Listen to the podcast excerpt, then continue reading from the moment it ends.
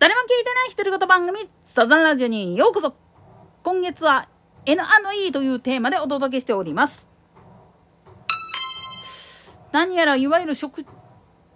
の問題、特に昆虫食とかビーガンとかを推奨する人らが、でかい顔してね、キャーキャー言ってますけど、お前らちゃんと歴史学んだか？っていう感じなんですよね。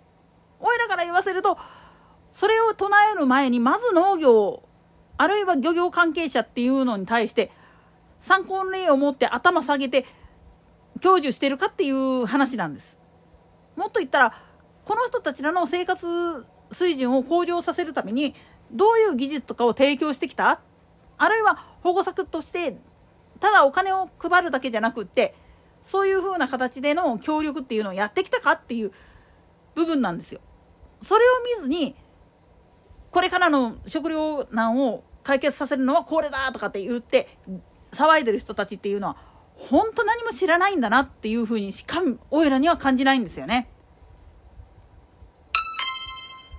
これはまあおいら自身が一旦農家の家に嫁いでそういう経験をやったからっていう部分もあるんだけれども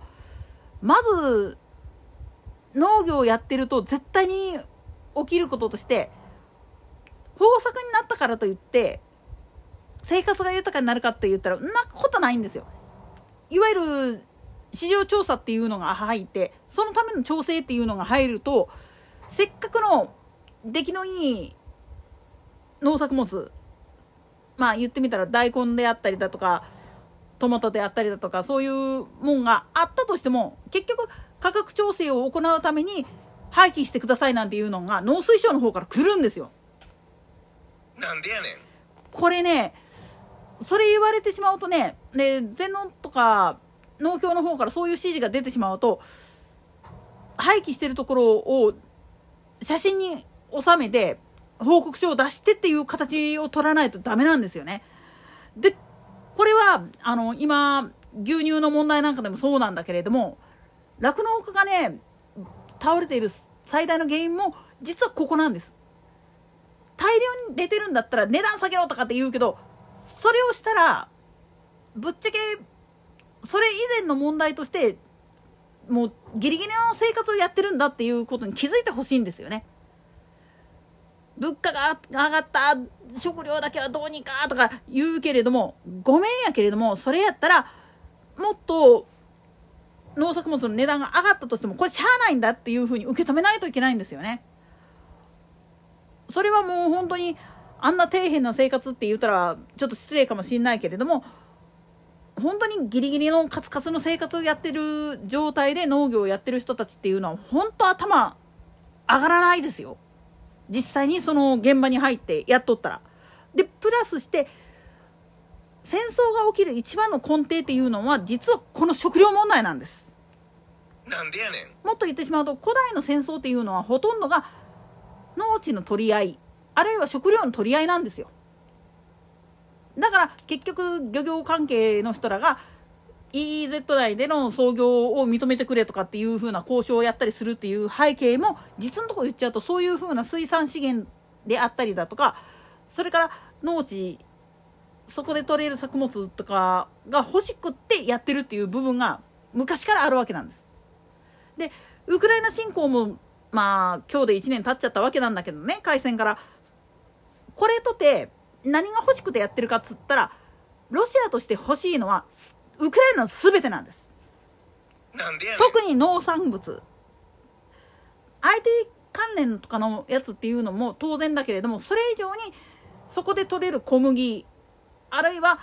乳製品とかっていうのは市場取引をする時にはすごい武器になるわけなんですこれが欲しくてやってるようなもんなんですよね。というふうに考え方を変えていくとあこの人たちらが欲しいものっていうのは結局そこなんだっていうふうになっちゃうわけなんです。プラスしてまあ言ってみると食べられないものがゴロゴロ転がってるからそれを売って外から買ってるっていうのも現実にあるんだっていうことなんですよね。で日本の場合なんかでもそうだけれども工作放棄されている土地が増えているのにこれをどうにかししようぜって言ったかってできない理由っていうのが若干あってまあこの話をやり始めると今回のテーマから外れるんでちょっとこれは置いとくとしても一番重要なのはさっきも言ったように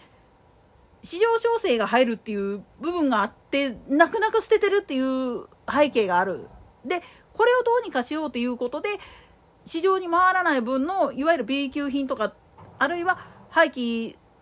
するかもしんないっていうようなやつを私たちに売ってくださいとかって言うてまあ一部の青果店とかネット通販なんかやってる人たちらがやってるっていう背景があるんだけれどもこれによって本当に収入得れてる農家さんっていうのは本当1割もないんですよね。ほとんどのところはもうむしろ農協のあるいは農水省の指示に従って動いてるっていうのが現状でありその肝心の農水省がええ加減すぎるもんやから種苗法とかを改正したとしてもまあお金で売ってる苗とか種苗を売ってで不正に作られてるっていうのが背景にあるんです。だからまあ言ってみると中国や朝鮮半島の2国がなんでまあ言ってみれば日本の品種の種苗を持って栽培してるかっつったら儲かるからなんですよね。でなんで農家さんそれ売り飛ばしたんやっつったらお金がないからです。根本的な話ですこんなん。この根本的な話をちゃんと分かった上で農水省を批判せえへんかったらダメなんですよ。当然だけれども批判するだけじゃなくて自分たちもその意識を変えなきゃいけないんです。特に農家のまあ言ってみれば生活を守るっていう意味においては一番重要なのは消費者自身の意識が変わることです。これが変わらないことには何をやったとしても救われないんです。そして上辺の情報に惑わされるんではなくって実態っていうのを考えた時に自分たちにできることは何かその上の選択肢としてこういうのがあるよって言われた時にそれってどうなのっていうふうに問いただすっていうことが今大事なことなんですよね。といったところで今回はここまで。それでは次回の更新までごきげんよう。